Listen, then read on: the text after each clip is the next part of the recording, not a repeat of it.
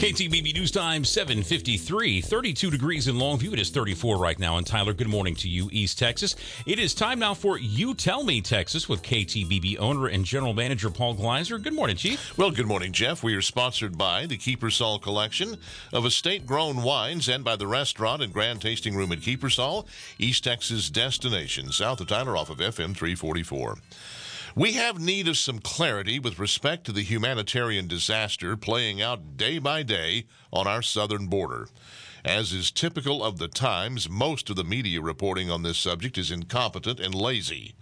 I'm sure you've heard TV pundits talking about the repeal of Title 42 set for next week.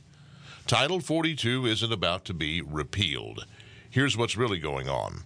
The Code of Laws of the United States of America, usually simply called the United States Code, or USC, is the official compilation of the federal statutes enacted by the Congress dating back to the first United States Congress in 1789.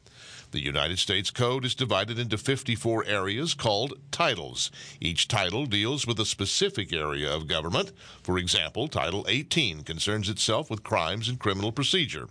USC Title 42 contains the statutes having to do with the public health and welfare. Chapter 6A of Title 42 contains the statutes dealing with public health emergencies. It is under authority granted in Title 42, Chapter 6A, that the Trump administration issued an executive order that requires immigrants seeking asylum in the United States to wait somewhere outside the United States for their asylum petitions to be considered. The stated purpose of that executive order was to reduce the flow of immigrants during the COVID-19 pandemic. The real purpose was to stem the flood of illegal immigration using an argument the Democrats couldn't easily slap down. That order expires Tuesday. Nearly everyone, including some Democrats, expects the flood to become a tsunami.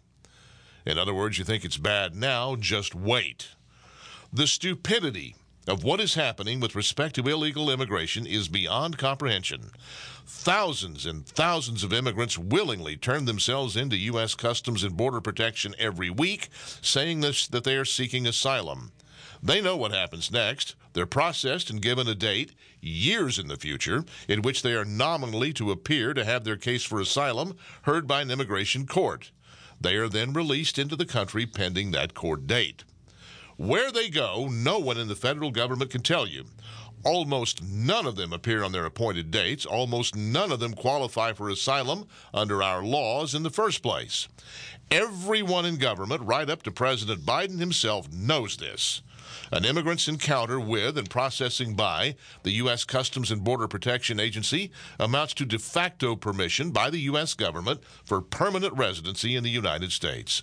The numbers swell every month, further burdening cities and states with the costs of social services, welfare, schooling, housing, health care, and crime.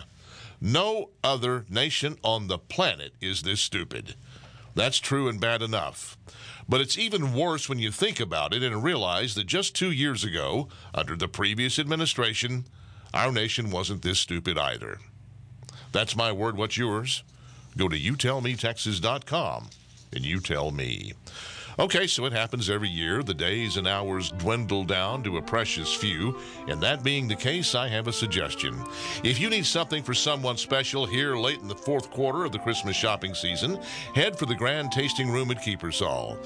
Wine is a lovely holiday gift for a lot of reasons, one of which is that it will outlast the holidays. Unlike food, it won't go bad.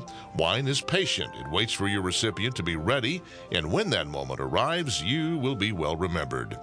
Kiepersol has wine gift boxes that are beautifully presented and ready to go, starting at just $54. You can also pick up estate-only reserve wines by the bottle. Accessorize your purchase with wine-related gifts from the Kiepersol collection. For your last-minute holiday shopping, the Grand Tasting Room at Kiepersol will be open until 3 on Christmas Eve. So go south on Broadway to FM 344, left under the bridge for a mile and a half to the Kiepersol entrance gate on your left, and then follow the signs. Learn more at Kiepersol.com.